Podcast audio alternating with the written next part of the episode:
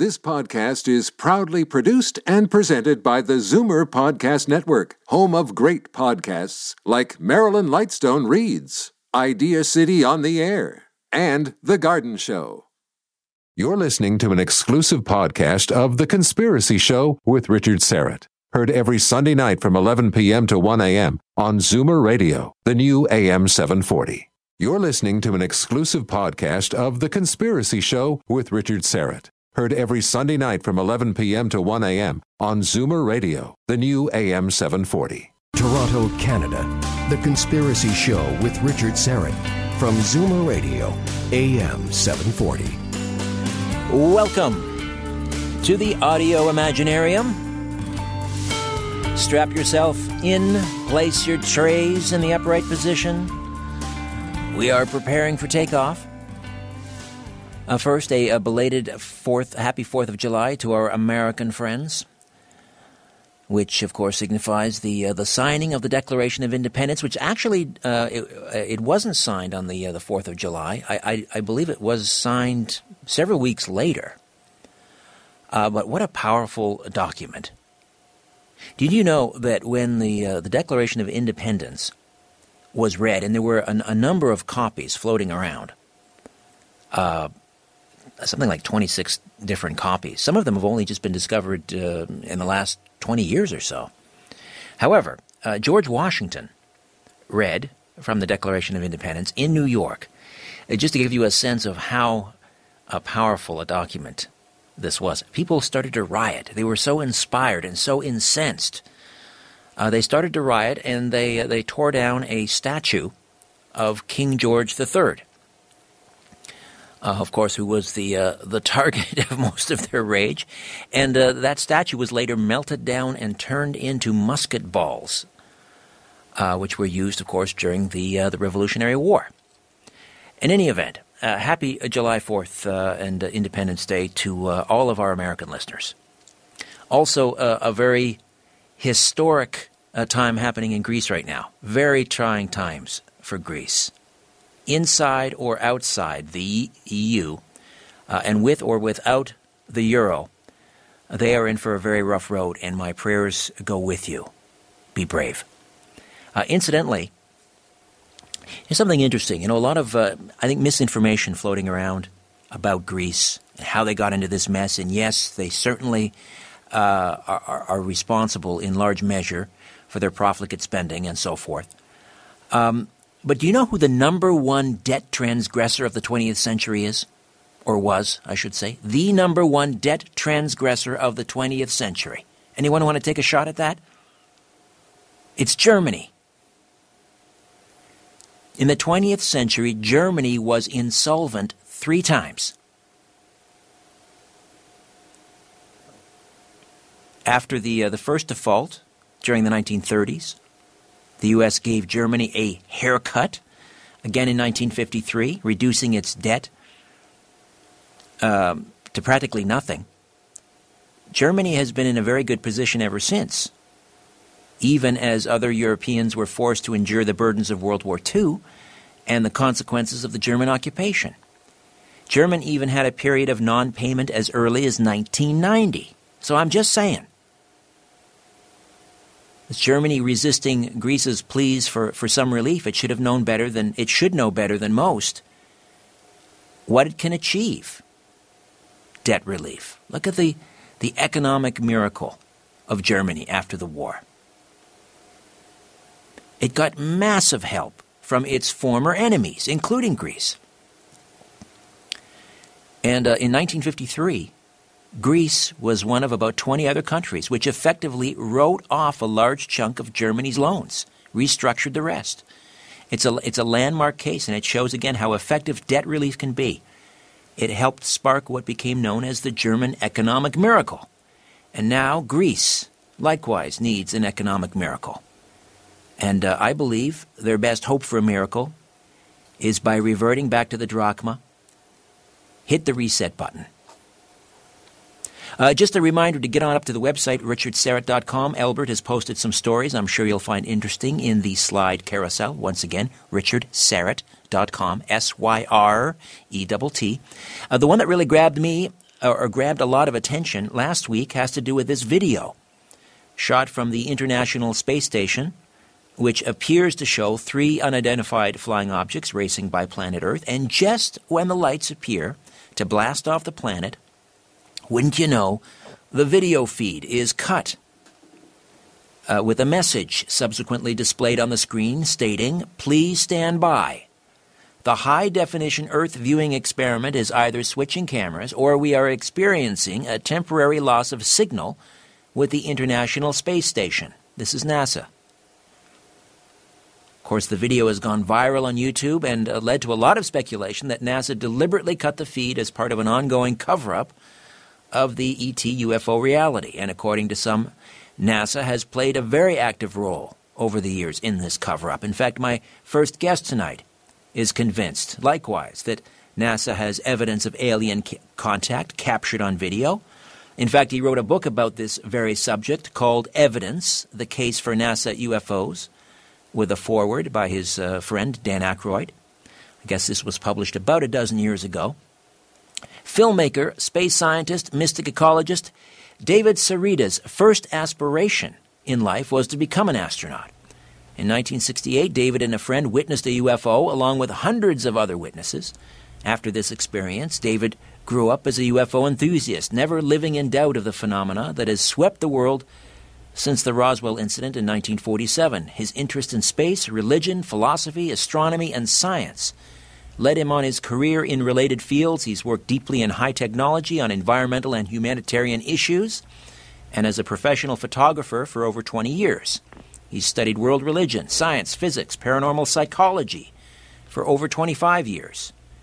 And this October, he'll be speaking at Paranoia Con in Hollywood, California, on the subject of transcending the New World Order. We'll talk about that tonight.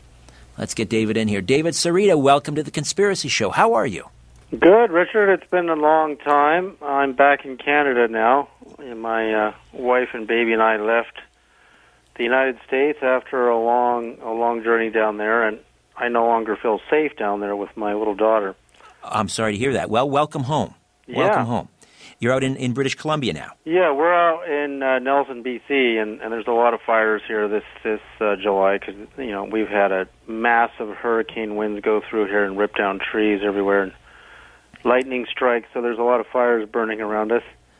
Well, that's never a dull moment on the Yep. on the West Coast. Um, we will we will get around to talking about the uh, Paranoia Con and uh, sort of the subject of your presentation, transcending the New World Order. But I, I wanted to get your take because this is something I know that's near and dear to you. I, I wanted to get your take on this video that has, as I say, gone viral. Which some are saying that NASA cut the feed. This was the International Space Station. This camera mounted on there, and uh, three unidentified, unidentified flying objects sort of seen blasting past uh, planet Earth, and then all of a sudden the feed went dead, and we had that text up on the screen saying, you know, we're having some technical difficulties. Of uh, w- what do you make of that video? Well, I actually haven't seen the video. If you can send me a link really quick, but I mean, it's so typical. Oh, here it is. NASA cuts live feed. Yeah, I mean, they, they've been doing this for years. I mean, sometimes you can catch it. Like in the early days, it was Martin Stubbs, my friend, who was a program manager at, at uh, Shaw Cable in North Vancouver, recording all the missions while nobody's watching, and nobody was really looking for UFOs back then, so they weren't really cutting the feed very often because they knew hardly anyone was watching, and most people wouldn't notice anything. But since uh, you know my film that I did with Martin, the evidence, the case for NASA UFOs, came out, and Dan Aykroyd did the cover on that. it- Yes. everyone's aware of NASA UFOs. I mean, they've been aware since that title came out in in 2000.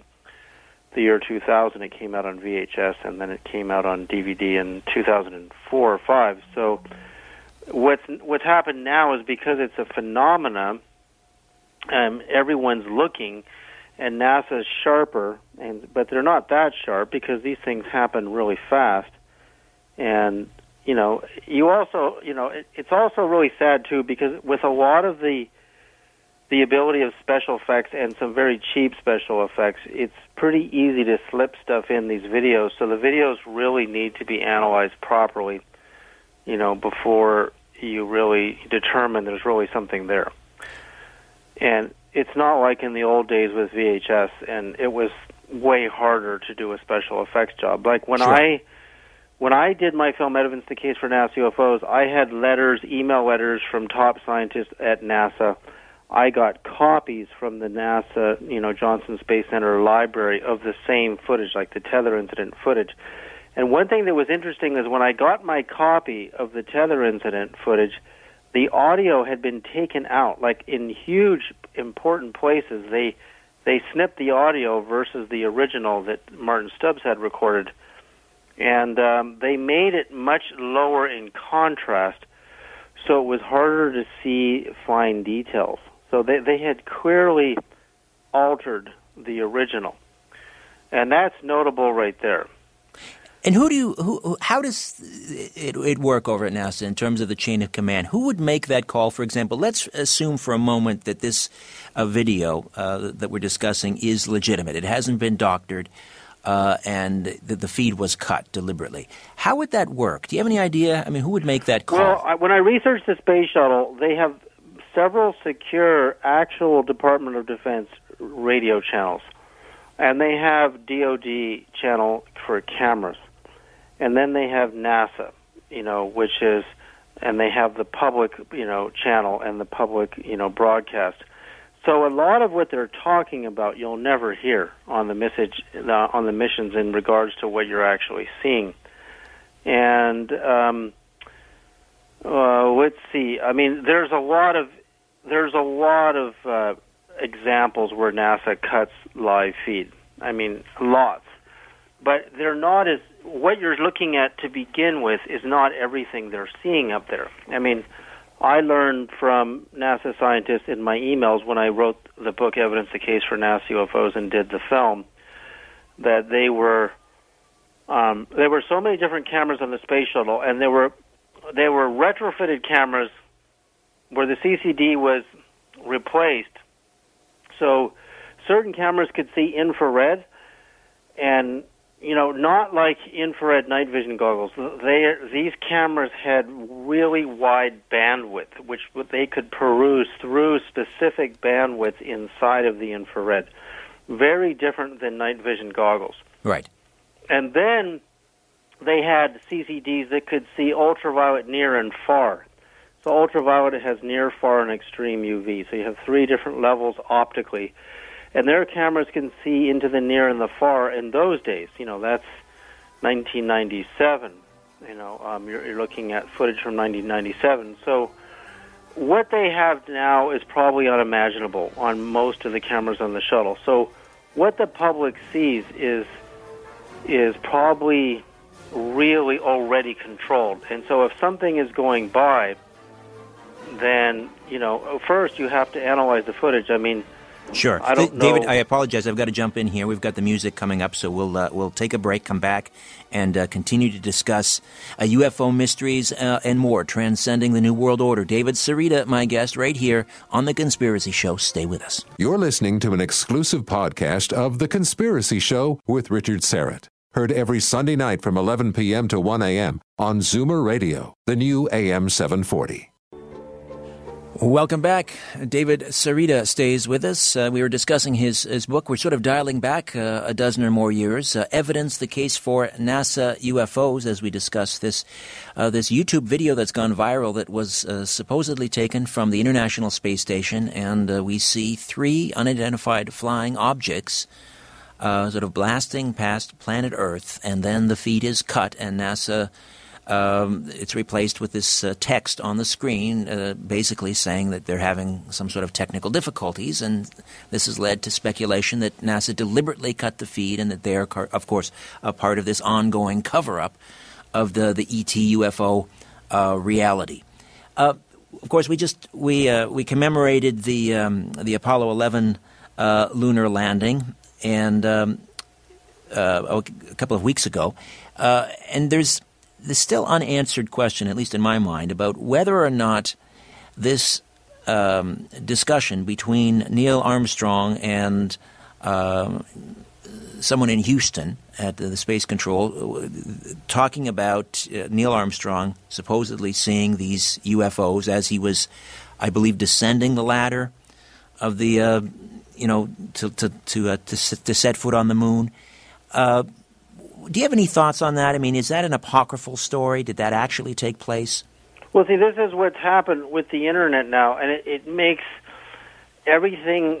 If it's real, it it would be earth shattering, and we're going to find out if it's real as more and more technology advances and and we can get to the moon in a more um, sustainable way so that we can set up tourist bases there and it's going to become evident to everybody. I, I absolutely believe that because you know I worked in the field of nuclear fusion for over 10 years with top Nobel laureate scientists and a, a physicist from MIT who developed this uh, helium-3 based fusion, mm-hmm. Dr. Bogdan Castle-Maglich, and we learned that moon dust is the most um, valuable resource of the most energetic nuclear fuel there is It's non-radioactive, and that's helium-3. Uh, Clinton Ashworth, who is the supervising mechanical engineer for Pacific Gas and Electric, the main utility in the San Francisco Bay Area, told me in an interview that one cargo bay in the space shuttle full of moon dust has enough helium 3 in it to meet the energy demands of the entire United States for a whole year. This That's is what China's China wants to get up there and mine this stuff. Yeah, so what that means is the ETs are obviously mining it. They've probably figured out how to to extract the energy out of it long ago, obviously, and that's probably why there's bases all over the moon because you know, even when you have an anti-gravity system, I mean there's different levels of UFO technology from my you know, 20 something years of researching it. Um, one is a very mechanistic type of craft that uses thruster or ion drives to move around the solar system. And if there's any other life in this solar system that's hidden from us, which there easily could be, um, when you understand temperature differentials and how different bodies can survive in different extreme temperature environments, and once you get past that understanding, there could be life all over the solar system. And those type of super powerful thruster drives, even with thrust from like I had a conversation with Earl Van Landingham. I spent hours and hours with this guy.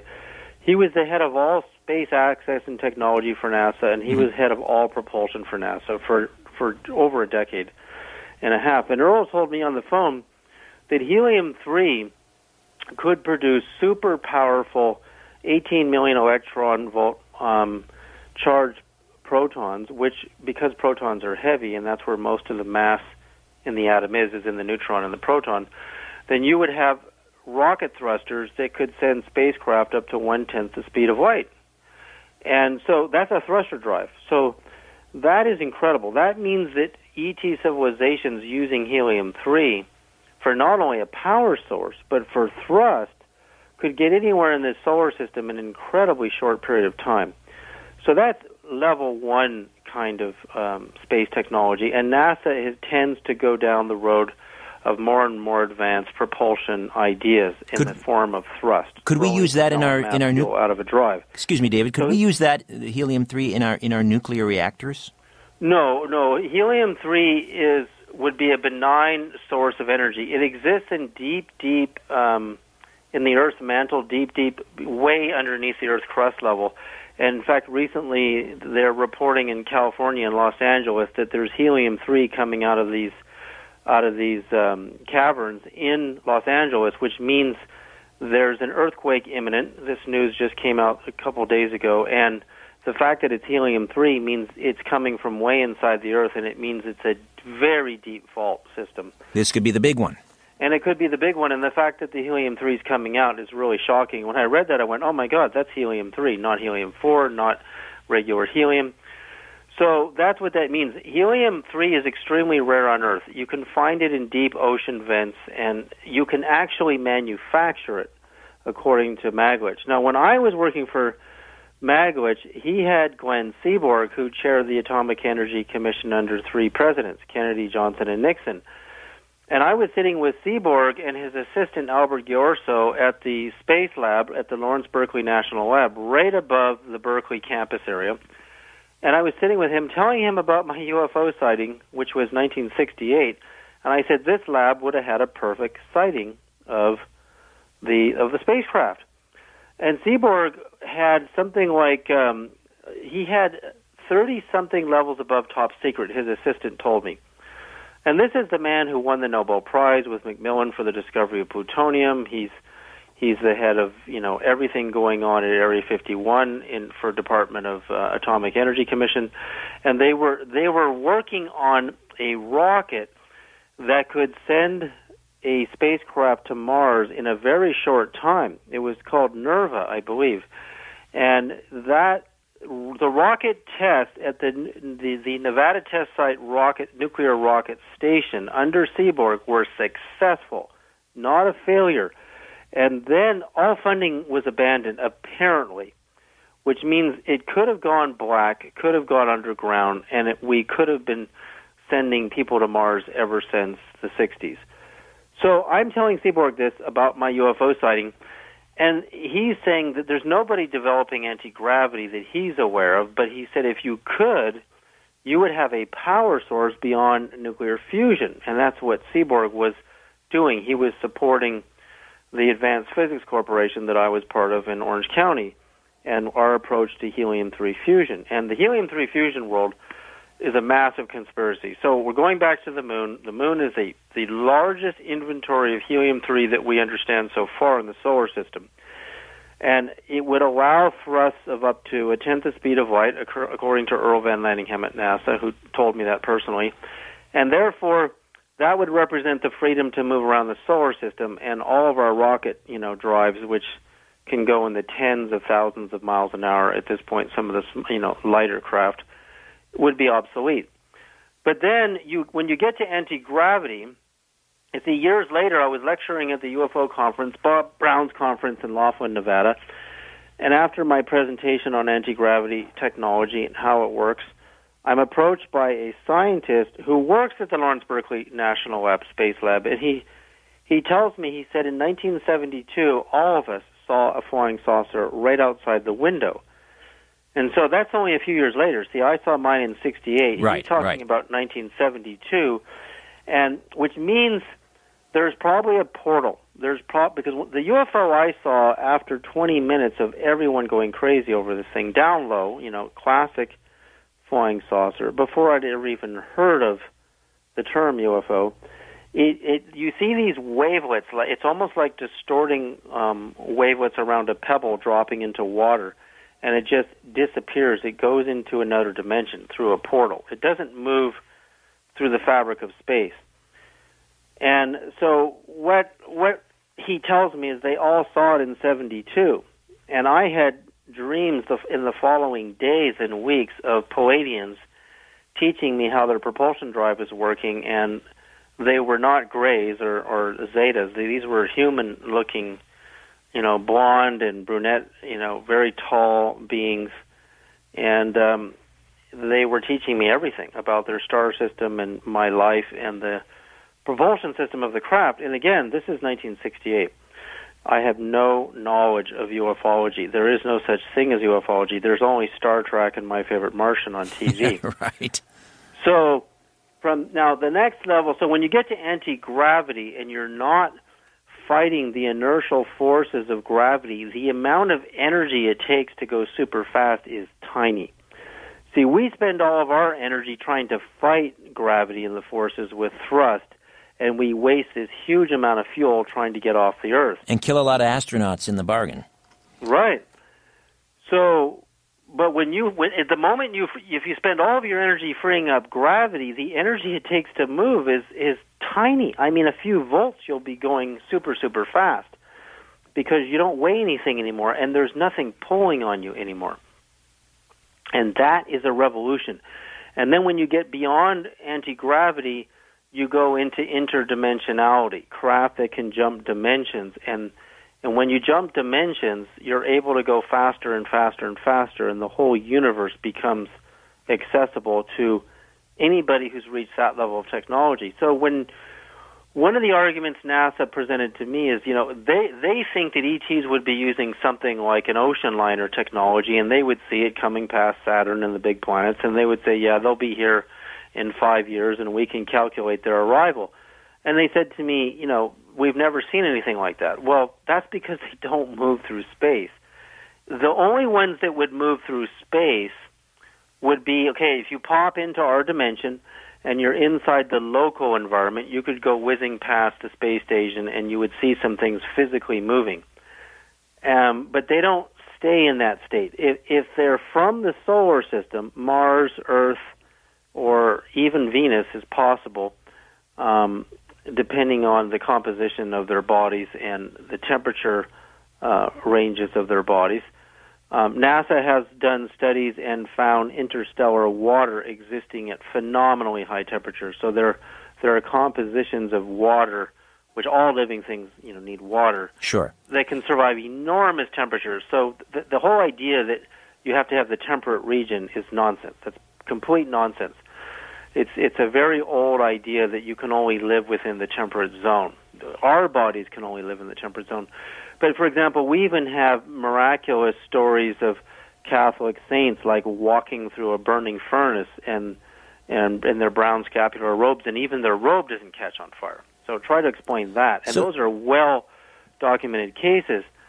And we know also that at ground zero um, in Japan, at, at uh, when we dropped the bombs on Hiroshima and Nagasaki, there's the story of the little Catholic Church. There's no burn marks. There's no radiation damage, and you know the the the practicing monks and nuns living there were untouched. So that has to do. It all has to do with vibration and the vibrational state of the atoms of that person. So that means if you can survive nuclear temperatures and you can survive a burning furnace in these altered states, you can survive on in many different regions of temperate zones in different star systems, etc. That would certainly stand to reason. I, I want to ask you. uh, We'll, we're coming up on a break here, but we can start the conversation and continue on after, uh, and we will uh, talk about paranoia con and, and transcending uh, the, the new world order. Uh, but term, in, in terms of propulsion systems, I, I, I wanted to come back to that for a moment. Uh, I remember a conversation with, with Grant Cameron on the program talking about Dr. Eric Walker.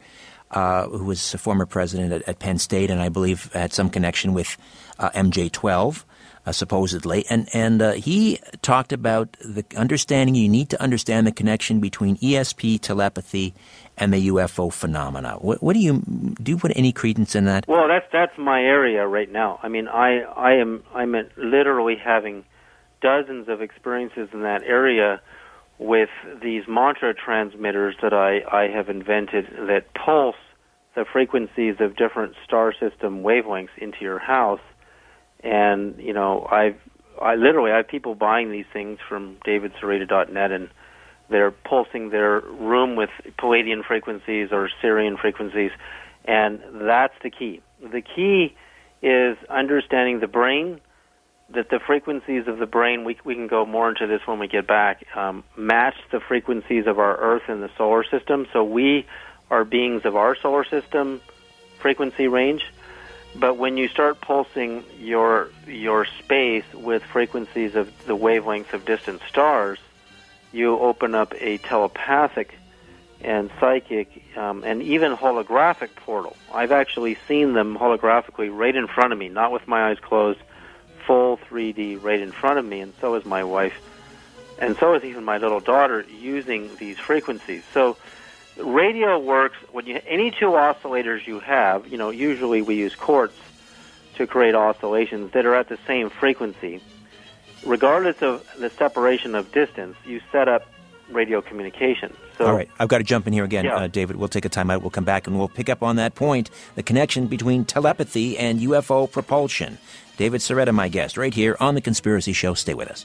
Uh, welcome back. David Sereda stays uh, with us, and we are talking about, right now, anyway, uh, the connection between uh, telepathy and UFO propulsion. And um, uh, David, just remind us these uh, these um, units uh, that that you're you're working with. Uh, they're they're made out of quartz. How do they work again? Well, the units I make these, um, they're called mantra transmitters. They're they're flat panel, great pyramid angle vortex generators that connect to a tube amplifier, and I supply people with frequencies of distant star systems and the frequencies of the nine planets in our solar system, and pyramid frequencies, etc.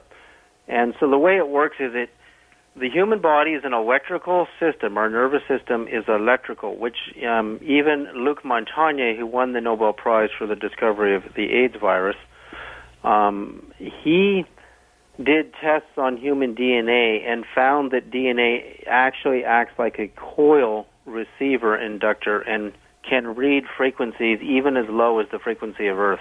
He actually tested human DNA at 7 hertz which is lower than the frequency at the equator of the Earth, which is about just under seven and a half hertz. Why is that important? The reason it's important is okay. What I did is I took the the radius. NASA had the exact radius of all nine planets in the solar system, and when you have the radius, you can calculate the frequencies on a sphere. And when I did the study, I said these all match the frequencies of the human brain. So you know we have deep delta brain waves from 0.1 hertz all the way to 4 or 5 hertz, and then you got theta brain waves, which are the next level up, and then you have alpha brain waves and beta and gamma brain waves. So all the planets match our brain waves, and I was astounded when I was looking at the numbers. I said, it's very clear that we're tuned to the frequencies of the nine planets, and it makes sense. They're so close to us at the speed of light, their frequencies are upon us every minute. And therefore, because we're beings, like we dream at the frequency of Earth, you know, that's a theta brainwave length. So all beings in the universe dream that are sentient, that are living and feeling beings, because all of them need rest and sleep. So therefore, beings in Pleiades sleep and dream, and beings in Sirius sleep and dream. So when I saw that NASA knew the radius of Sirius A and B. I said I can calculate those frequencies on those spheres, and they knew the radius of five Pleiadian suns, and they knew the radius of Vega, and you know tons of stars. And I went, oh my God, I can calculate all their frequencies. And so when I did it, and I generated a whole scale of frequencies up the sides of the sphere, I was able to start transmitting them into our house, and within literally within the first night I was seeing the Pleiadians again in the dream state in front of me with my eyes open at times, and also um, psychically on a regular basis. It's like I suddenly was tuned to them, so I could I could do this.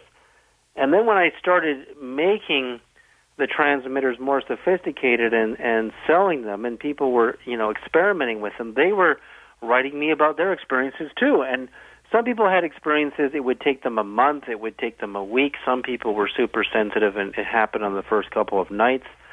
But nevertheless, they were all having experiences by tuning the their space, their dreaming and sleep space and meditation space with you know these frequencies. So it, it I literally had so many experiences with Pleiades. There's actually an MP3 file at davidsereda.net of all of my most profound experiences with him that people can listen to. It's like 45 minutes, or no, it's an hour and a half of all the experiences I had with the transmitter. But the point is, you see, some some people think that okay, consciousness and the human body is not friendly to electricity. And Nikola Tesla argued this point vehemently that we are electrical beings. We're not separate from electricity. Your house is pulsed in the in in North America at 60 cycles a second all day long with the electricity wiring in your house. So that really irritates the brain. It also, with all the Wi-Fi towers and cell phone towers, you're bombarded with microwave activity. So we're, we're living in a wave trap right now. We're living inside of a matrix that in it has intentional frequencies that they use. You're not going to believe this, but to trap you. There's a book by Claude Swanson, who's an MIT physicist, called The Synchronized Universe. I don't know if you've had him on your show. I have not. No. Well, you got to have Claude on your on your show because his book is all about physics and consciousness. But he's he's an MIT guy, so in his book he demonstrates this case where Robert Monroe, the out of body master from right. Monroe Institute, is sleeping in this unit where there's all these wires wrapped around his sleeping area and with no frequencies going through the wires. He describes going out of body and going through the wires, but with certain frequencies, he was trapped. He couldn't get out of the box.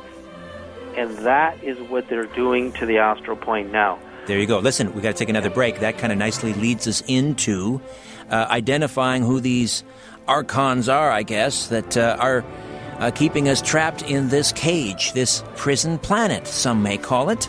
We'll come back with David Sereda and discuss transcending the New World Order and Paranoia Con and much more. Stay with us. All right, welcome back. Uh, I neglected to mention we are once again doing our uh, Hangout on Air, our HOA, as the kids say. And if you want to uh, uh, join the live stream or view the live stream, just go to my Twitter feed at Richard Syrett, S Y R E T T, at Richard Syrett. And it's. Uh, the link is at or near the top of the uh, the Twitter feed. Just click on that, and you are in. Uh, next week on the program, uh, while we're mentioning the HOA, let me hold this up to the webcam. Can you see that, Albert? Is that visible? Uh, it's uh, John Potash will be here, uh, the author of Drugs as Weapons Against Us. The CIA's murderous targeting of SDS, Panthers, Hendrix, Lennon, Cobain, Tupac, and other activists. That's uh, next week on the program. Uh, Rosemary Ellen Guiley will be here for her regular monthly visit, along with the media scientist Nelson Thall. That's uh, next week. Incidentally, uh, immediately following this show, I will be uh, hosting Coast to Coast, uh, also on the the Saturday. So next Saturday and Sunday on Coast. But make sure you're tuned in to the Conspiracy Show right here next week for John Potash drugs as weapons against us. It'll be a good one. All right. We have a, a few minutes left with uh, David Sereda. Incidentally, the website, davidsereda.net. And if you go to my website and just click on David's name, we've linked up to his site right there. davidsereda.net. S E R E D A is the spelling. Sereda.net. All right, let's talk uh, about Paranoia Con uh, happening this fall in Hollywood uh, the subject of your speech uh, or presentation, uh, transcending beyond the New World Order. A rather uh, interesting uh, title. What do, what do you mean by that? Well, see, when we look at when we look at all of the harm that the bankers have done, like you know, look at Greece and Spain, and, and even what's happening in Canada. I mean, home prices are beyond the reach of you know local workers here. I mean, people can barely afford to live anywhere and so what I'm finding is that you know to the main thing is to be able to be free as a soul spiritually, and um, I really believe the answer in these times is not to put so much emphasis on financial gain and survivalism and thinking you have to you know fight and not spend quality time with your family and your kids, but really it's about raising your consciousness. And you know, I've been a avid meditator for every day for 35 years, doing breath and harmonics and sound work and meditation practices and studying world religions. And I've I've finally gotten to the point where my meditation goes so deep.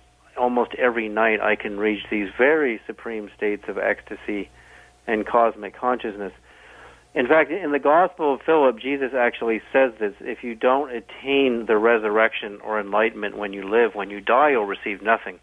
And part of what the church did is it wanted to make everyone codependent, making them think that they were the only ones that could give you salvation and freedom just by signing up and getting baptized. But Jesus clearly says that isn't true in the Gospel of Philip. And it's kind of how the New World Order has duped us into us believing that you can't survive without a bank, you can't survive without their money. And the people in Greece now are, are just raiding grocery stores. And, and that'll only last so long because the grocery stores won't be able to bring in any food. So it's really going to come down to communities, local gardening and local food growing and local support groups, and not so much about you know how you have to keep raising the price of a home. You know, every time you raise the price of a home, people have to drive more, they burn more fuel to make more money, to do more jobs, they spend less time with their kids. Right. It's and, I call it the fur line trap. This is how we imprison ourselves. We live in very ni- nicely appointed cages. Uh, that, that, we it's all about attachment, right? And obediently, we, and oh, we're willing to do this yes. to work 14-hour days, including our driving and commuting and it's all because of the price of the house and the price of the food.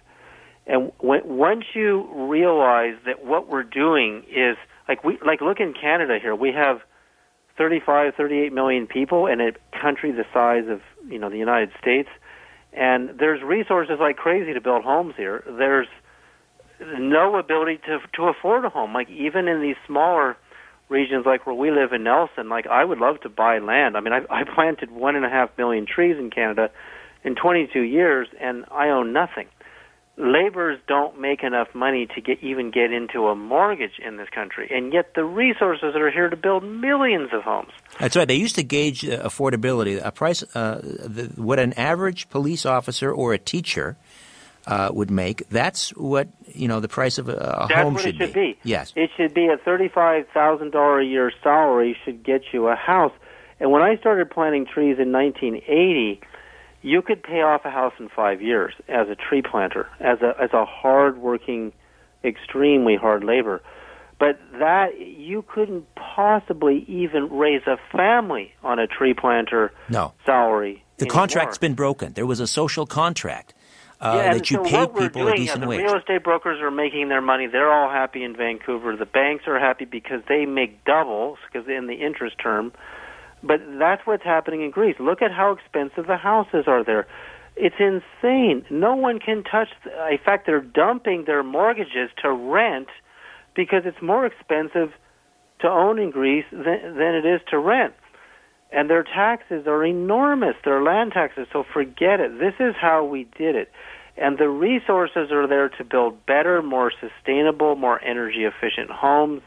There's better. I mean, science is incredibly inventive at finding ways to get you know into more energy efficient homes. And there's no reason why they all have to have million dollar price tags. That that's what's got to stop. Number one, because that's why we have no time for our kids and our families. That's why we're working 14 hour days. That's why everyone's drinking gallons of coffee and their nervous system is shaking.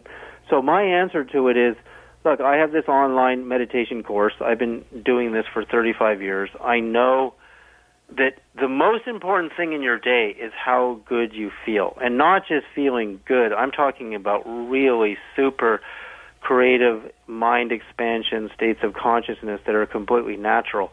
And when you're naturally high, everything's fine. Everything's just great. And your desire for materialism and entertainment, you know, I don't think we really spend that much money in entertainment. I think we're spending all of our money on energy, food, and the house. And that's what's got us trapped. Right, right. We're not going to become a spacefaring civilization until we're only spending maybe 20% of our time working, and 3D printers will be printing everything we need, most of everything we need, and we'll be spending more time with plants and local gardening, and we'll be really, really studying and learning how to get into the interstellar medium. And that's where I see the only way we'll be sustainable in the future. Because if you keep raising, raising the real estate, we're going to be burning more and more and more and more fuel driving around. I mean, you, you wake up in Los Angeles, you know, in Toronto, and I've lived in these in Los Angeles. I, I haven't lived in Toronto, and you see all these cars moving, and you go, they're all moving around to pay for their rent and their mortgage, and they're burning all this fuel. That's right. And they, and they have their children so in daycare. happier. They have their children in daycare, and they're taking second jobs to pay for the daycare. Right. And their and their kids are being raised by somebody else. Yes, yes. So that and that's exactly is the way it was designed. We got to change it from the core. And you could, yeah, the New World Order is is spraying chemtrails on us and spraying viruses so they can sell their vaccines. They're they're emitting frequencies through our houses and our light bulbs, which are transmitters to trap the astral plane, so that you can't get out and you're stuck in this consciousness of pure survival. First three chakras. But once you activate your light body through harmonics, and, and I discovered a ancient scale in the Great Pyramid, which in the Gospel of the Egyptians, Jesus taught his disciples to do these sacred tones to awaken their light body. This is a missing gospel. That is the only way to freedom, is to turn on your light body and not get stuck in the first three survival-based chakras, energy centers. And our, our most of our civilization is stuck there. They can't get out because they're using frequencies, they're using the money system, they're using the fear that you can't even be homeless. Like they're killing homeless people. Cops are killing homeless people it's in the true. states. It's true. You're It's not true. allowed to be homeless. You have to work. You have to be on adrenaline. They are they are char- in the United States, I believe in Oregon, they are they they are charging people for collecting rainwater and growing gardens in their backyard. Yeah, yeah, I've seen it. I mean, it's uh, that's why we left the states. I mean, I there's trouble in Canada too. It's not like it's paradise, but it's a lot better here than there. Uh, David, it was great uh, connecting with you uh, finally again, and we promise we won't leave it uh, so long the next time. Uh, let's remind people again about uh, Paranoia Con. That's happening in October in Hollywood. Yeah, I'll be I'll be appearing there through Skype. I'm not going to go there in person because I'm uh, I'm staying here right now. All right. Well, again, uh, welcome home, and um, uh, hey, next time, say please say hello to us uh, to your your good friend Dan Aykroyd. I will. Thank you, Richard. Great pleasure, David. Thanks. Be well. Have a good night. All right, David Sereda, and uh, the website is uh, davidsereda.net. Uh, let me just remind you um, one of the uh, ways that you can listen to this program, of course, you can uh, stream it at uh, zoomerradio.ca. And uh, you can also, of course, uh, subscribe to the podcast at iTunes, Stitcher Radio, uh, again, through zoomerradio.ca, talkzone.com, and, of course, our brand new app, the Conspiracy Show app, now available uh, through the iTunes Store and at Google Play for all of you Android users. Download it, it's quick, it's free. Take the Conspiracy Show with you wherever you go. In the meantime, follow the truth. You're listening to an exclusive podcast of The Conspiracy Show with Richard Syrett. Heard every Sunday night from 11 p.m. to 1 a.m. on Zoomer Radio, the new AM 740. Live from Toronto, Canada, The Conspiracy Show with Richard Syrett from Zoomer Radio, AM 740. I am Richard Syrett. Albert is here, of course, story producer, and Sebastian is uh, operating the audio board. Tim Spreen taking a rare night off. Have the little guys in tow as well. They're camping out here tonight in Liberty Village at our flagship station, AM 740. Uh, Zachary is uh, in the boardroom watching, I believe he's watching Escape from the Planet of the Apes. And uh, North is in master control, learning how to run an audio board. And he just uh, is giving me the thumbs up there through the glass. He, should be in bed. Uh, it's midnight. Parent of the Year award, right? Oh, well, no matter. Hey, thanks for inviting me into your home, your RV, your taxi cab, your camper, your long haul truck. Uh, speaking of which, a uh, special hello to Trucker Jeff, who emails Hi, Richard. Just wanted to say that I'm a long distance trucker in Europe who really enjoys listening to your shows by podcast when I'm on the road. I'm in Quebec on vacation right now and looking forward to hearing your show go out live while I'm in the same time zone. Thanks for everything you do and for selecting the guests you need to be who need to be heard. Well, thank you, Trucker Jeff, and enjoy your stay in Quebec. Uh, lots of people listening to the Conspiracy Show via the uh, the podcast, which is available through uh, once again ZoomerRadio.ca, iTunes, Stitcher, TalkZone.com, and uh, now the Conspiracy Show app. Uh, just wanted to wish our American listeners again a belated Happy July Fourth. Uh, wanted to let you know your neighbors to the north are thinking about you, and of course to all the people of Greece who are about to embark on, well, quite frankly, a treacherous odyssey. Uh, let's hope this odyssey doesn't take 10 years. Uh, for those of you, of you who uh, know your Greek mythology, a beautiful country, beautiful people, hardworking people.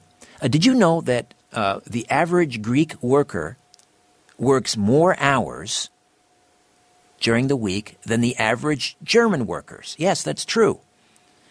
The Greek, the Greek uh, people are suffering.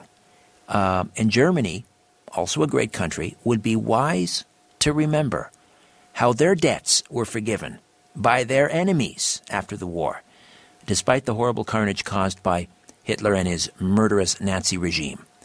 Uh, I mentioned a little while ago that the number one debt transgressor of the 20th century was Germany. They were insolvent three times in the 20th century. Uh, and then in 1953, about 20 countries, many of them were invaded by Germany, uh, forgave much of their debt. So I think turnabout is fair play in this instance. Anyway, um, my prayers go out to Greece right now. Uh, my eight year old I just mentioned North in the control room there, was watching the results of the uh, the referendum earlier today, and he said to his mom, the mighty Aphrodite, he said, "Mama, if Europe kicks Greece out of Europe, where will they go? Asia?" I just thought that was the sweetest thing. But actually, you know, he's not too far from the truth. It's possible Greece may pivot east. We shall see. Hey, did you hear about this poor soul in uh, Berlin who was working at a Volkswagen plant there and he was killed by a robot? That's a true headline. The man died back on uh, June 29th at a uh, plant in, um, well, it's about 100 kilometers north of Frankfurt, Germany, the VW plant. And um, he was uh, just, he's just 22, part of a team that was setting up a stationary robot when it grabbed him and crushed him against a metal plate. Now, VW is blaming human error, saying that that was uh, the cause rather than a problem with the robot. I wonder. We'll have to wait and see about that. I'm just thinking is this how the robot apocalypse begins? All right. Uh, next week on the program, just want to mention once again that uh, John Potash will be here, the author of Drugs as Weapons Against Us the CIA's murderous targeting of Hendrix, Lennon, Cobain, Tupac, and other activists. That'll be a good one. Uh, also joining us, paranormal investigator Rosemary Ellen Guiley and our media scientist friend Nelson Thall will be here. That's all part of next week's program. It's been quite a while since Nelson was with us. Good to have him back. Uh, if you're a regular listener to this program, uh, you'll know that I have railed repeatedly against Parker Brothers uh, for selling Ouija boards in toy stores. Uh, I don't think Ouija boards should be sold in toy stores. They're not toys, I don't believe. I don't think they should be trifled with. Uh, if someone is going to use them, they should know what they're doing. Uh, but I don't believe that children should be playing around with these things. I do believe in an unseen world, and I say that unapologetically. I believe in a spirit world. Having said that, uh, I mean, spirit communication is is a fascinating arena, albeit controversial, and it's not something that I personally uh, am involved with. But I, I do respect people that uh, that do engage in spirit communication, and of course, we have uh, many people on this program who are involved in spirit communication. And my next guest has, uh, speaking of Greece's odyssey, she's been on quite an odyssey herself for 40 years spent communicating with what she refers to as her spirit friends from the great beyond. And uh, she's here to share some of what she calls the unfair misconceptions Ouija has received over the years, from its fall from grace of the parlor rooms of yesteryear to the forgotten dark corners of today's closets. She's here to provide the how to's, the don'ts, the warnings, the recommendations, and identify various entities with whom she's communicated. Let me hold the book up here again to the uh, webcam. The Spirits of Ouija Four Decades of Communications. Karen A. Dahlman holds a master's degree from the University of New Mexico and is specialized in art psychotherapy hypnosis, and past life regression work. After spending her formative years living all over the United States, she made Southern California her home in 1999. Although she maintains her counseling licenses, she hung up her therapy shingle and entered the high tech industry of telecommunications and founded CVC Inc., a consulting and utility design firm for the Fortune 500 wireless carriers, now in its 15th year of operation. With, within paranormal and metaphysical circles, Karen is known as a leading expert Ouija, Ouijaologist. Since 1973, Karen has been directly communicating with her spirit friends via the Ouija board while receiving consistently profound and relevant messages from the varying consciousness, consciousnesses and sentient beings with whom she maintains relationships. She's the author of her most recent book, The Spirits of Ouija, Four Decades of Communication. Let me hold up her other uh, book as well, The Spirit of Alchemy. Secret Teachings of the Sacred Reunion. Karen A. Dahlman, welcome to the Conspiracy Show. How are you?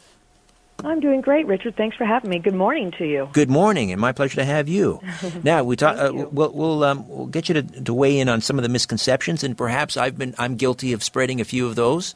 Uh, I, and I always lay my cards on the table. I mean, my faith tradition warns against uh, conjuring um, spirits. So, is that is that what Ouija Ouija boards are, are doing? Is that is, is that the actual act of conjuring spirits, or I mean, is this is is, is this something that I um, am misinformed about? I think conjuring is a word I don't prefer to use. Uh, there's semantics involved here. I use Right. the word evoking or calling upon. Okay. So I think conjuring is like forcing something to come up out of you know nowhere. But yeah, people use the word conjuring. It's not incorrect. It's just a word I try to stay away from because I don't feel like I'm forcing any spirit to come talk to me or Right. or, or making this happen. It just it just happens for me very O- well. too, Okay, and and um, so you began um, communicating with spirits using the Ouija board in 1973. How old were you? That's If- correct. I shouldn't be asking I- this, but I you're never supposed to ask. but uh, it's okay. I, I everybody knows I was eight. I was eight then. Okay. So I was one of those children that used the board, and and I got it as a gift from Santa Claus at Christmas time. right. And and and what do you think of? I mean, my my my view is that, that, that these shouldn't be sold in toy stores. These are not something to be trifled with. Would you agree with that? Yeah, they're not toys. Uh, uh, Yeah. by, by no means are they. Um, you know, but they're sold in toys, as you said, like Toys R Us. Um, you can also buy them easily on Amazon, eBay, all over the internet. Um, they're not a toy, and I'm the first to tell you that they're not something to be messed with or dabbled with. It's um, and, and you know, I, I listen. I was a kid that was given. It was given to me, and I look back on that now, and I was very fortunate uh, with my work using this tool that I immediately fell into the hands of some really positive spirits that I was communicating with. But that's probably because of my sensitivities uh, in able to feel and uh, experience visitations, etc., kinds of energy. So I wasn't ever afraid of that, and not being afraid has made the world a difference for me while using this tool. Well, how do you uh, how do you protect yourself? I know there's a sort of an opening um, protection prayer that you mention in the book. Walk me through that.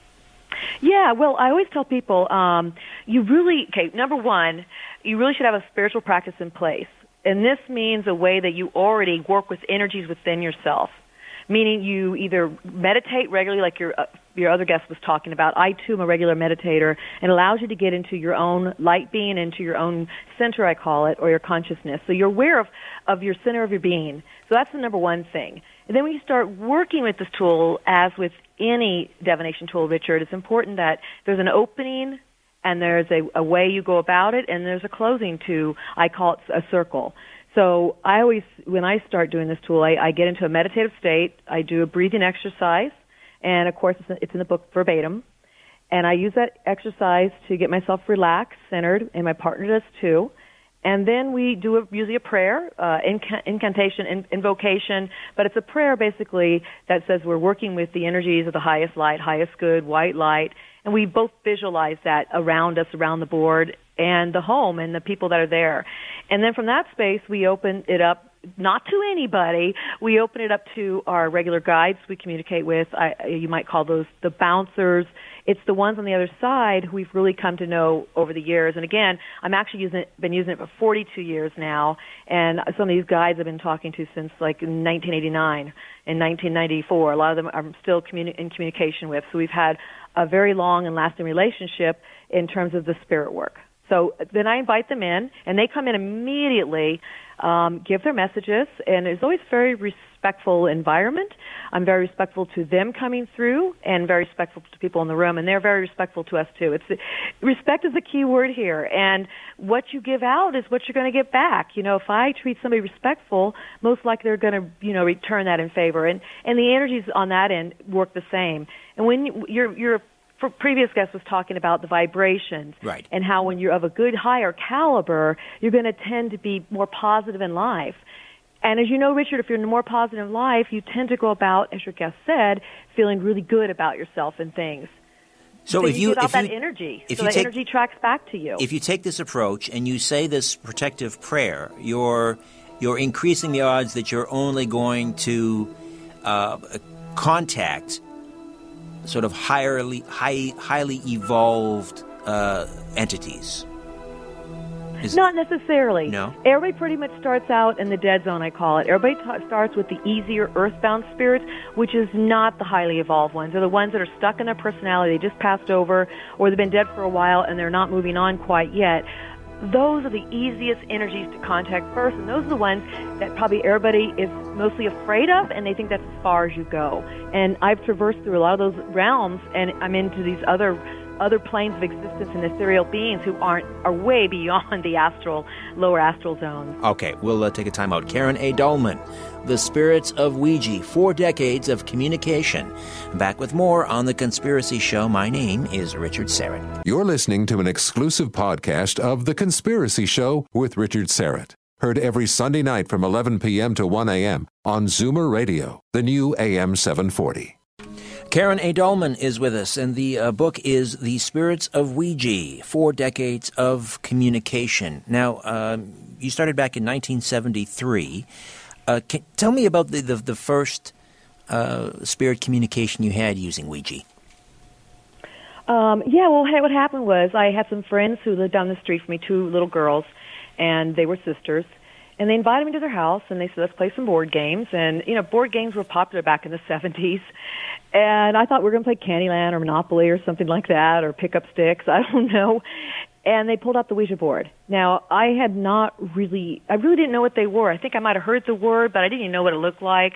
I thought that sounded like the dumbest, stupidest thing I think I've ever heard that you can use a board like that and uh, communicate with something. And so they pulled it out and said, "Watch." I, I, I was curious, so they started talking and played around a little bit. And I thought, you guys have got to be pushing this. They said, "No, Karen, you've got to try this." So I put my hands in the planchette. I, I wasn't going to push it. They said they weren't, and it flew across the board. And next thing I know, the, it's spelling out, and it, they told me that was their sister who had died. Uh, and I said, "What? I didn't know you had even had a dead sister." It turned out one of the girls was a twin at birth, and her twin died shortly after birth. And unbeknownst to her parents, they were in their rooms, you know, here and there, using the board since they've had it for a few years, communicating with their dead sister. And they kind of kept it quiet, but I was just amazed that you could actually communicate with the dead. Now, you were a good now, Catholic girl. You were a good Catholic yeah. girl. Did you have any reservations at all when this is happening? you know, I laugh. I'll tell you why I laugh because it sounds so weird. It sounds like such just a dichotomy, and it's really it kind of is, but not because Catholics at least how I was raised, and I was raised really traditional. Um, we we did catechism, communion, confirmation, acts of attrition. We had crosses, crucifixes in a room. We did the rosary beads, everything. Went to church regularly, CCD, blah blah blah. All of that. And it was a fabulous uh, you know, place to be to be raised. But you know what's interesting about that is they believe, and some of the sects believe in talking in tongues as well as angels. They believe in guardian angels. Right. So, uh, you know, and they believe that, you know, the, the people who speak in tongues are speaking with the Spirit, uh, and they believe in the Holy Ghost and, you know, all that stuff. And I thought, well, this is right along with religion. It, it can't be the opposite. My parents really thought the whole thing was a game. They didn't think I was really talking it to dead people, or let alone the sister, the sister down the street who had a dead sister. So it, it, my parents, they weren't really, uh, you know, noticing what I was doing, but I was talking to, to spirits, dead people, uh, quite a bit. And to me, it just fit right along with my faith, and in fact, made my faith stronger and the fact of God and the afterlife and heaven and hell and all these other experiences that people say they have that I heard about in the Bible and in CCD classes. Right. One thing that always has confused me about sort of the prohibition against, you know, uh, conjuring, or is that word again, uh, is that mm-hmm. uh, I, am an Orthodox uh, Christian, Greek Orthodox Christian, uh, and and we there is a, a long tradition, uh, as well as in Catholicism, of communing with the saints. Well, saints are you know, the, departed souls. They are so. I mean, what is that all about? If not almost a conjuring of uh, uh, of, of, spirit. Um, and but, but then at, at a certain point, you started to be to, to have sort of regular communication with the same entities. Um, when did that start, and, and who were these? How did they identify themselves? Well, I, I used it way up to it was probably about '86 when I it was about 13 years later when I met one of my first um, entities that stuck around for a while, and it was a deceased person who was earthbound but not negative. She was very positive. She was a person who had died uh, during the Civil War time, and, and she was a slave. Her name was Wilma Jean and I write about all about her in that that book you held up, The Spirits of Ouija. She's a very critical piece to my whole um, growth with this tool, and I'm going to say growth because using this tool has really helped me uh, develop some psychic abilities as well as um, look at the depths and dimensions in which of the unseen forces that we really can't we don't really understand. And it took me into a lot of um, places that uh, really our mind expanding and, and heart growing. So she was one of my first and, and i spoke with her for 15 years. And she immediately showed up as a helper or i call it my bouncer in my books or my gatekeeper. These are the souls that will help you when you're doing this tool that can help keep it the, the opening, the portal, whatever you want to call it, the doorway, the threshold, safe for you, and they help you. And so she identified herself by her name. She was in the wings, waiting till I, I did the board with um, one of my brothers, who's very uh, good at using the board with me. And she stepped forward and told me she's been watching us and noticed that, that some characters that weren't of the highest light had been coming through and really wanted to help us. Now, this is what I learned about using this tool don't take everything you get off this tool at face value. No, there are tricksters out there, right? There are tricksters. That's right. And the tricksters are those that are still stuck, that are earthbound, and the ones that that really, you know, they're they're still stuck in their personalities. They're gonna, they're going to play games and all kinds of stuff. And they might have negative personalities even when they're dead because if they're mean and nasty while alive, they're most likely still, you know, attached to that same kind of personality. So she came through and really started giving me the ins and outs of what goes on on the other side, and I started learning a lot about that. Now, I was in college at the time, so she came through loud and clear and loud and strong, and, and we really got some great connections from her. Yet I wasn't trusting everything about it. I was still exploring this tool, not quite sure until I met some other characters that started coming through. And then you could, as you start to progress along this, you can realize uh, which spirits you're communicating with actually have credence and they're solid in their communications. And so it was, you know, I, like I said, Wilma was with me for 15 years, and finally it was time for her to move into the light. She knew that. She was there to help me, and she moved into the light and then entered a bunch of ethereal and angelic beings. But she took me through all the layers of the astral zone as I met these different characters and, and deceased, and then started working my way into other, other levels. Uh, did, did, um, did she indicate, or have you ever learned from either uh, Wilma or others, how it is they receive this communication on, on the other side, on the other side of the veil. Uh, because on this side, of course, we have this divination tool. What are they seeing on the other side? I mean, how do they how do they know that someone's trying to reach out to them? That's a great question. I'm glad you asked that because this is this is this is critical. This is why I say it's so important you raise your own vibration.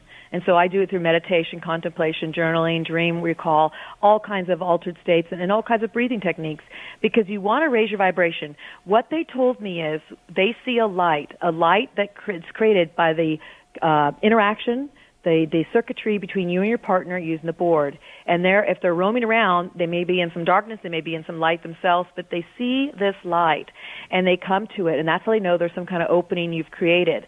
And so your vibrational quality, your vibrational um, centeredness within yourself is what's going to take you to the other levels.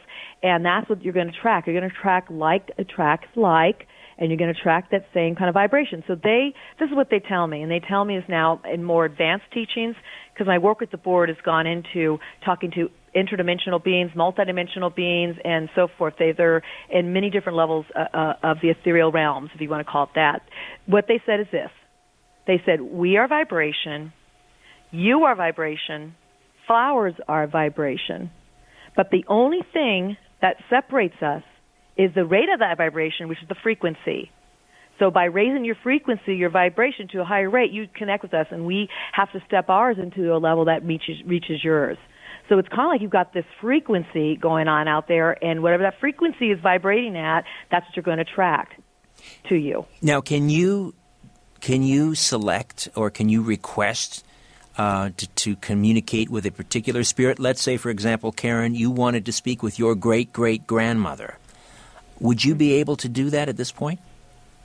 You know, um, this is what I, this is what I've learned about the other side.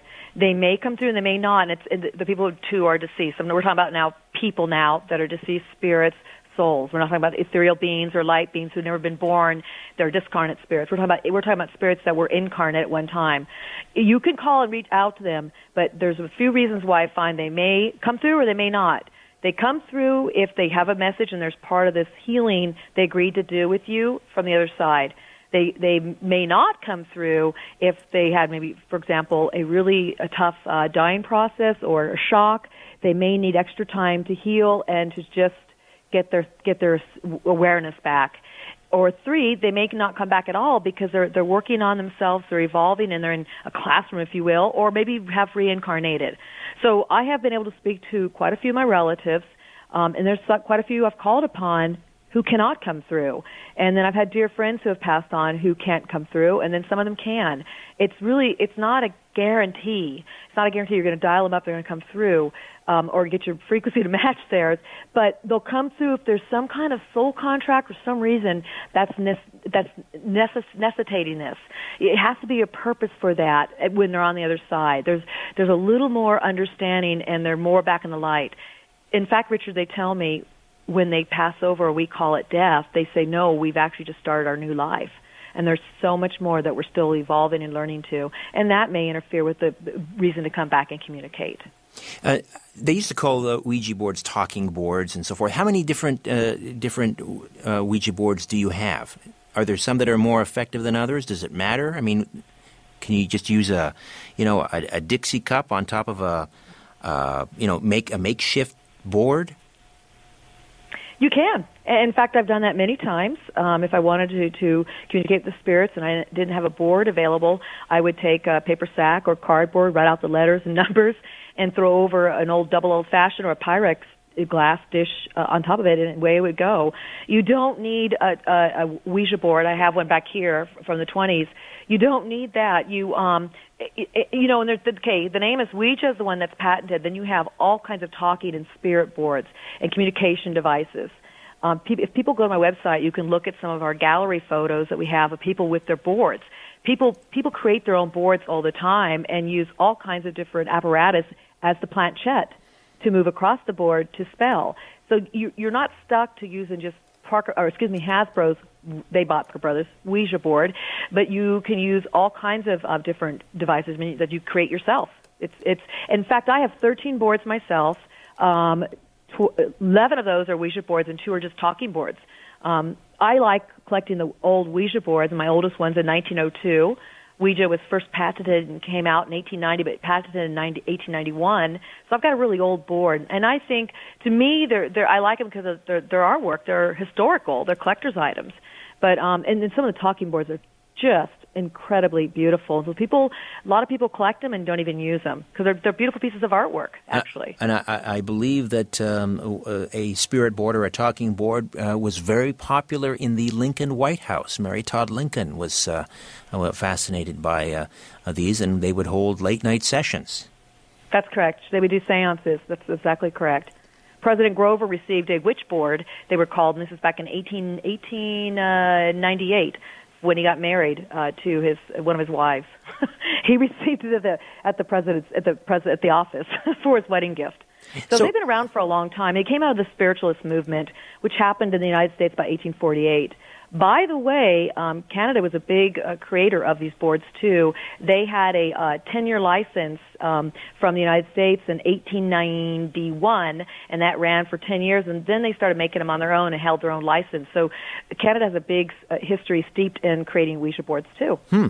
All right, and and Lily Dale, which was uh, sort of uh, one of the mm-hmm. seats of the spiritualist movement in the U.S., is not too far from where I'm sitting down in uh, in New York State. Oh yeah, that's right. Yeah, that Lily Dale's a great spiritualist community. And there's a, there's is another one in Florida. There's one out here. I'm in California in San Diego. There's quite a few sp- uh, speckled sprinkled around the United States and, and elsewhere. But um, yeah, those those are fascinating uh, villages because people there do. They, this, this is what they they are. They're a big, large movement of spiritualists who live there. And they do they do a lot of communicating with the other side. Karen, what would you say is the uh, the biggest uh, well, I'll ask this now, and we'll answer it on the other side of the break uh, we're heading into. But what is the the biggest misconception about spirit boards, or talking boards, or witch boards, or Ouija boards? We'll uh, discuss that on the other side, figuratively. Karen A. Dahlman is uh, with us, and we will continue this conversation when the Conspiracy Show returns right after this.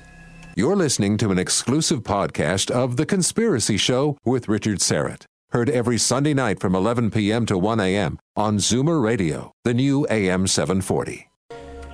Karen A. Dahlman is with us, uh, the author of The Spirits of Ouija Four Decades of Communication, dispelling some of the myths, misconceptions about uh, the Ouija board. And um, uh, what would you say is uh, perhaps the biggest, or give me a couple of the biggest misconceptions? Well, um, I think the, the two big ones is that, well, number one is scientific community, how they look at it, and they see it all as just attributed to the ideomotor effect. And this means when the subtle influences of your brain or your brain influences subtle movements of your body, your motor skills. So they believe that you can, the planchette moves. And the planchette, people don't know, is like a mouse. it's the little device that sits on the planchette, uh, excuse me, the, the board and moves around. So science says that, and um, I think there, there's something to that, but I think that's also lim- it's limiting. The other one is what uh, a lot of the religions say is that it's demonic and you should not be speaking to spirits unless you are of the holy of the cloth or you've been trained. And you guys alluded to that uh, actually with the other guest.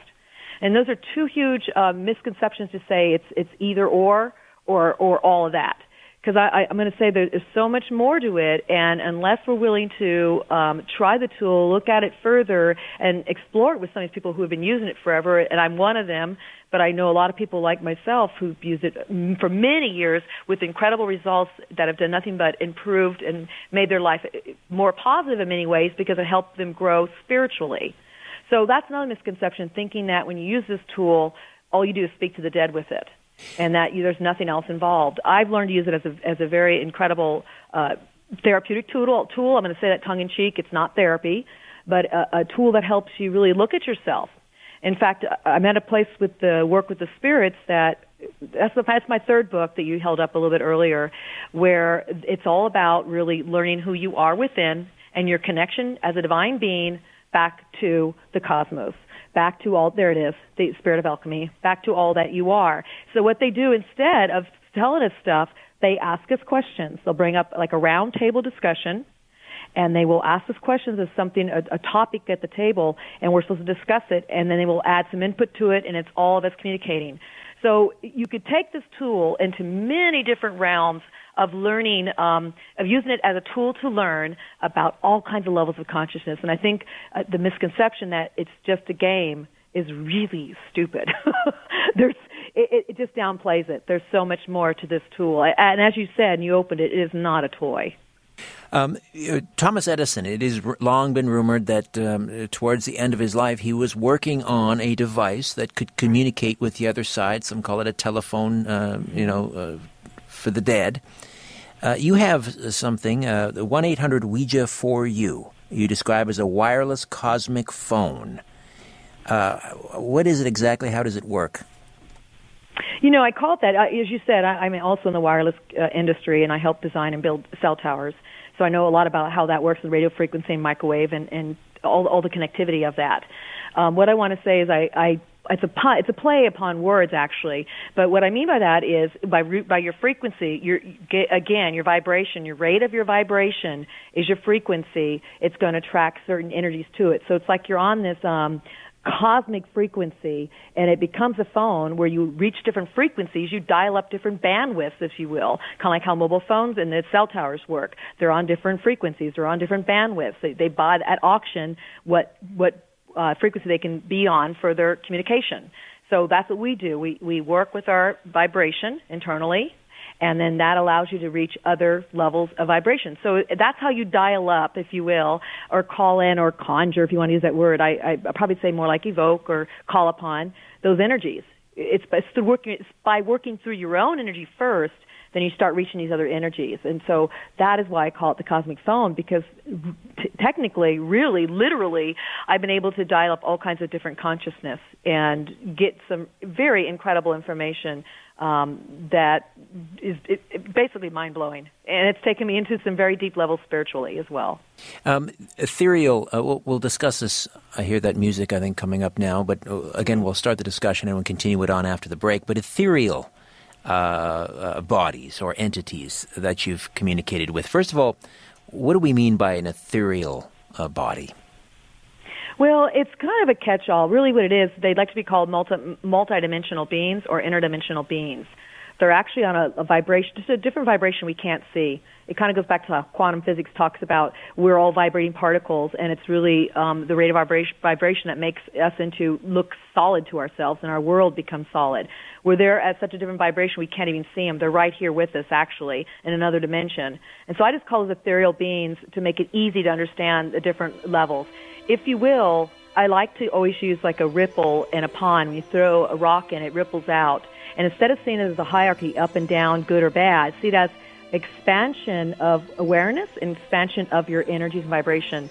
They're like way out here in the far uh, areas of the circle. We're probably more like in here. And as you raise your energy, you start reaching into these other realms.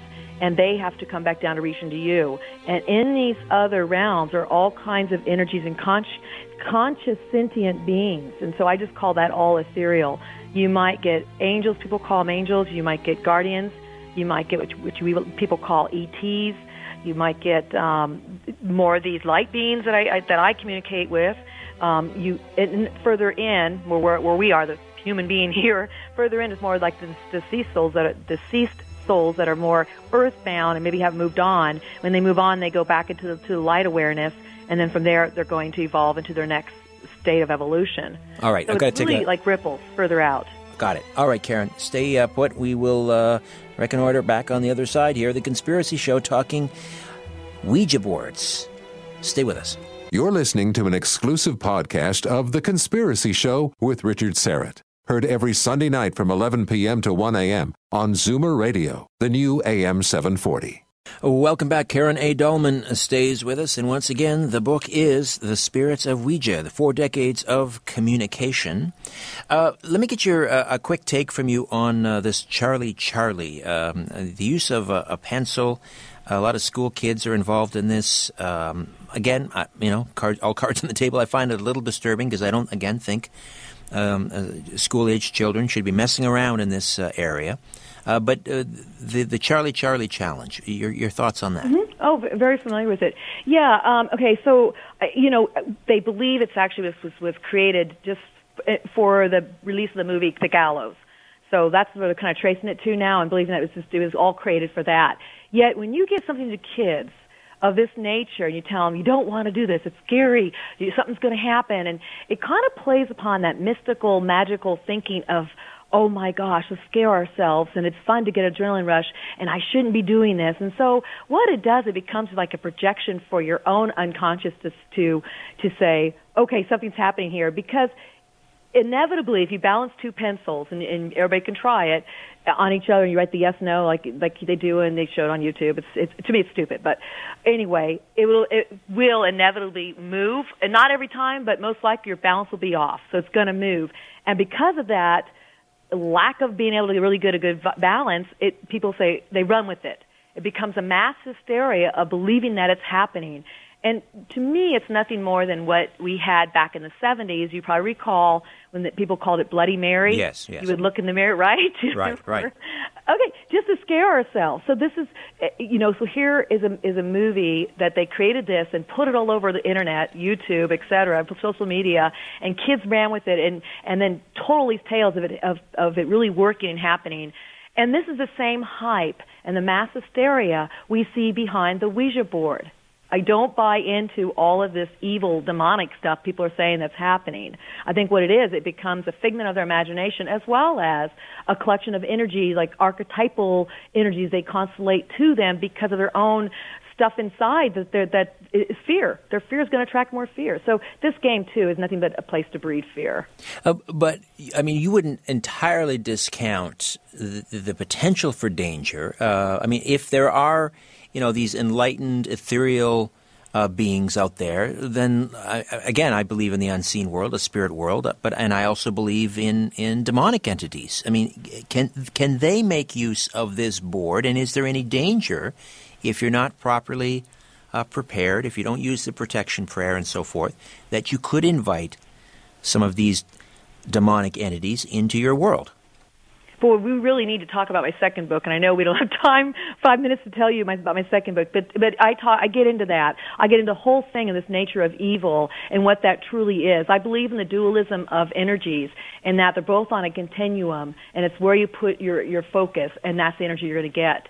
Do I believe in evil? I believe in evil behaviors and evil energy, but not an evil demonic force that's a, a literal person.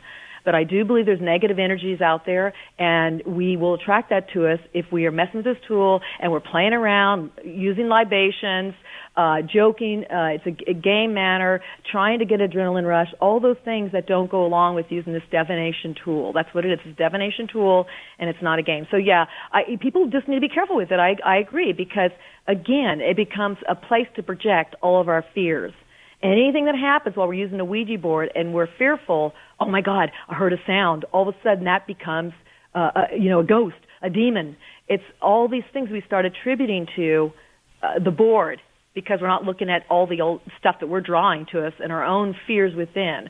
So yeah, this is not a this is not a, a game or for people that that are that are messing around with it. I, I definitely don't recommend that because I think there's some error. There's some some issues that come up with that. I've seen people get obsessed with it and have some negative stuff. And so I'd say, you know, use it if you're going to use it in a very uh, different manner and use it as a respectful manner for what it really can be used for and how it was used when it first came out in the 1890s. Uh, what about, uh, uh, I mean, you, you talk about communicating with the spirits of, of, of dead pets. Yes. How does that work?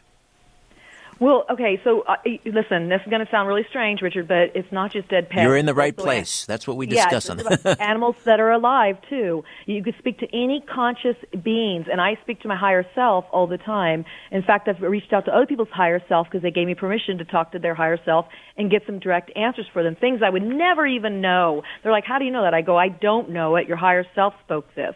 But animals too, um, it's very, it's a whole other energy, and the other beings on the other side, the angels and some of the light beings, become the interpreter. They interpret the animal's feeling in response to my questions and bring it back into words. So you have like a, a moderator, if you will, um, like almost like sign language linguistic person standing there who can interpret those feelings and those thoughts the animals are having and put it into words so I understand it. It took a while to get there. My first animal communication was in 1994 and and since then I've been doing a lot of animal communication. Now, when you're using a, the Ouija board, are you transcribing as you go, or do you do it from memory? These communications. Everything is, is written down. I've been writing copious notes since 1989. I write down every single session. I have one hand, Richard, on the planchette, and I'm a right-hander, so I write with my right hand while this hand's moving the planchette. And I also now tape record everything because I think it's important to have that to go back and look at what the messages were. Um, and sometimes I'll transcribe them if it's such an important message. On my website, I'm starting to share some of these messages, and a lot of this, everything I write, all my books, were written, by the way, with the help of my spirit friends. And this last book I wrote, The Spirit of Alchemy, was, was definitely a big download of channeled information. And so I'm getting to a point where I'm going to start ch- sharing some of these messages they give so people can, you know, use their own judgment and see what they think about this information. But uh, yeah, I keep copious notes and I keep everything recorded now on, on video, on, excuse me, on tape recorder. Uh, and we've, we've uh, linked up to your website at uh, richardsyrett.com. People can just click on your name, but uh, give us the website as well. Sure, it's Karen A. Dahlman, D-A-H-L-M-A-N dot com, or creativevisionspublications.com both go to the same place, and you can find me there. And by the way, since you're in Canada, I, all my books are on Kindle and paperback on Amazon. Uh, I do ship to Canada as well if you want an autographed copy. It just costs a little bit more. So I always recommend going to Amazon.com for your um, Canadian listeners, Excellent. for your group. Okay. Now, during these communications, how quickly is the planchette moving around the board at this point for you? I mean, is it a slow uh, kind of process? You know, one letter at a time. They're they're they're they're communicating with you, or is that thing moving around quickly? For me, it's moving around quite quickly. I've seen some people where it moves this fast. For me, it's about like this. Um, a D Q P N A B. Right. And then I write it down. So it, for them, they say, Karen, this is such a hard way for us to work because as we we give information and downloads of packets like packets of information, like how data packets stream, you know, through our, our smartphones. So they give it down quickly, and it usually comes in a packet, and they have to slow it down to write. But we've been working together for so many years now that they learned to do it this way because this is I'm like old school. But um, they I've seen some people who use this board. I know quite a few, and they it moves like rapid fire for them as well. Uh, I spoke with a woman recently uh, who, uh, about automatic writing, and, and mm. mm-hmm. are they closely related? Uh, Absolutely. Yeah, yeah. In fact, the planchette uh, came from Paris, uh, which means little table, and they use, that's where they got the idea to take a um, planchette uh, that you use as an automatic, automatic writer, had an aperture to put a pencil in, and you put your hand on it, it writes on a paper. They took that, took the pencil out, and let it just point to the letters. So yeah, they're very related. And in fact, they found that automatic writing, it was sometimes so illegible that they thought this was a better way to actually point to the letters so you could be really straightforward in what letter you want, and it wasn't you have to guess. But a lot of people who did automatic writing eh, still do. I know people who do it to this day. Um, you start now are using keyboards. They used to use typewriters, and now a lot of them are using keyboards and getting their information that way. So the spirits move to their well, it's like an energy that tells you on your fingers and points to the right keyboard to push on. Right. Same with the automatic writer. Yeah, uh, very related. What, what do you make of the EVP phenomenon? Um, you know, I'm open to it. I haven't got involved in that a lot, and I listen to you know the the different spirit boxes, and I've heard the, the the words that come through, and I've done a session, as a matter of fact, with Rosemary Ellen Guiley with with the box during a session of using the board, mm-hmm. and we got some things that were very similar to what we were getting on the board you know, it's just um, it's another tool, and I think there's no difference between using a tool such as that and working with spirits than using a Ouija board. You're doing the same thing. You're right. contacting spirits. But people that might use the EVPs don't think that, and they think they think the, the, you know the Ouija board gets a bad rap all the time. Sure. Although I feel like any divination tool, you're working with the you know another realm. You, well, you really should know what you're doing. I, yeah, I agree. And and one other thing I think we can agree on is is that I think that that um, you know world religions. Uh, should should examine this a little more closely rather than just sort of uh, dismissing it or or issuing these decrees not to to, uh, to, even think about it. Because as you say these things may offer uh, proof uh, of the uh, you know existence of, of an afterlife. And and that's what the religions are all talking about. Mm. so they you know these these things may end up being allies. I agree with that. Karen a delight to meeting you and speaking with you Thank you, Richard. Delight meeting you too, and thank you to your listening audience. Karen A. Dahlman, The Spirits of Ouija, Four Decades of Communication. All right, my thanks to uh, Albert Vinzel, Sebastian, who's working a 19 hour shift today. Wow, you deserve a medal, Sebastian. Good job. And uh, all of you for listening at home, back next week with a brand new program. Hope you'll be along for that. In the meantime, don't be afraid. There's nothing concealed that won't be revealed, and nothing hidden that won't be made known. What you hear in the dark, speak in the light. What I say in a whisper, proclaim from the housetops. And now to close the show with a few parting words, my little guy, North. Good night. That's it? That's all you have to say? Yeah. All right. Good night. This podcast is proudly produced and presented by the Zoomer Podcast Network, home of great podcasts like Marilyn Lightstone Reads, Idea City on the Air, and The Garden Show.